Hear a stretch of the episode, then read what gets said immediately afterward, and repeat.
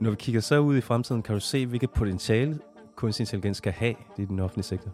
Der, hvor jeg personligt er allermest optimistisk og virkelig håber på, at vi får sat gang i kunstig intelligens hurtigt, det er i forhold til energiforbrug.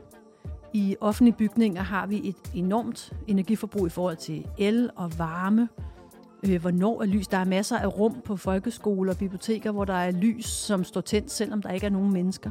Ved at bruge kunstig intelligens, så kan man tage en hel masse data og i det, vi kalder realtid, beregne på, hvor mange mennesker er her nu, hvor koldt er det, øh, hvor meget, hvem er her, hvor meget lys er der udenfor, hvornår skal vi sænke lyset, hvornår skal vi øh, skrue op for lyset, hvornår skal vi sænke for varmen.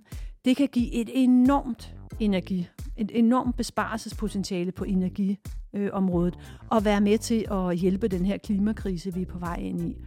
Og det er nogle beregninger, som kunstig intelligens kan lave for os, som kan hjælpe til bedre klimaløsninger, som der ikke er nogen mennesker, der selv kan sidde så hurtigt og regne ud. Så der er øh, et rigtig stort potentiale der. En af de steder, hvor vi ser kunstig intelligens klare sig rigtig dårligt i den offentlige sektor, det har været på det, vi kalder prædiktiv analyser, altså hvor man forsøger at forudsige, hvad sker der med den her person om 10 år. Det handler rigtig meget om, at kunstig intelligens jo bygger på de data, vi allerede har indsamlet.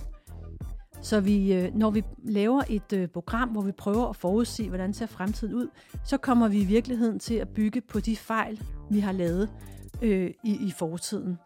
For eksempel, øh, hvis man har en øh, tradition for, at der altid har været mandlige chefer i en kommune, og man tænker, beder kunstig intelligens om at finde den næste chef, så vil kunstig intelligens gå ind og sige, jamen typisk her, så har man mandlige chefer, så det er nok en god idé, og så vil man pege på en mandlig kandidat. Så opstår der det, der hedder bias eller bias, altså fejl i data.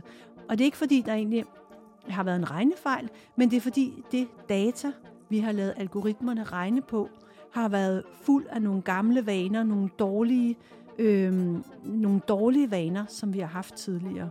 Så hvis man virkelig gerne vil ændre noget til det bedre, så skal man være opmærksom på, hvad er det for nogle datasæt, man putter ind i de algoritmer, man bruger i kommunen, og, måske, og er kunstig intelligens overhovedet det, vi har brug for? Skulle man i stedet for kigge på den kontekst, vi har? Øhm, for eksempel, de, er det en bestemt type børn, vi kan se altid får problemer? Jamen måske skal man kigge lidt bredere på, hvad er det, der foregår? Hvordan kan vi hjælpe de her børn? Hvad er det for pædagogiske hjælpemidler, vi har?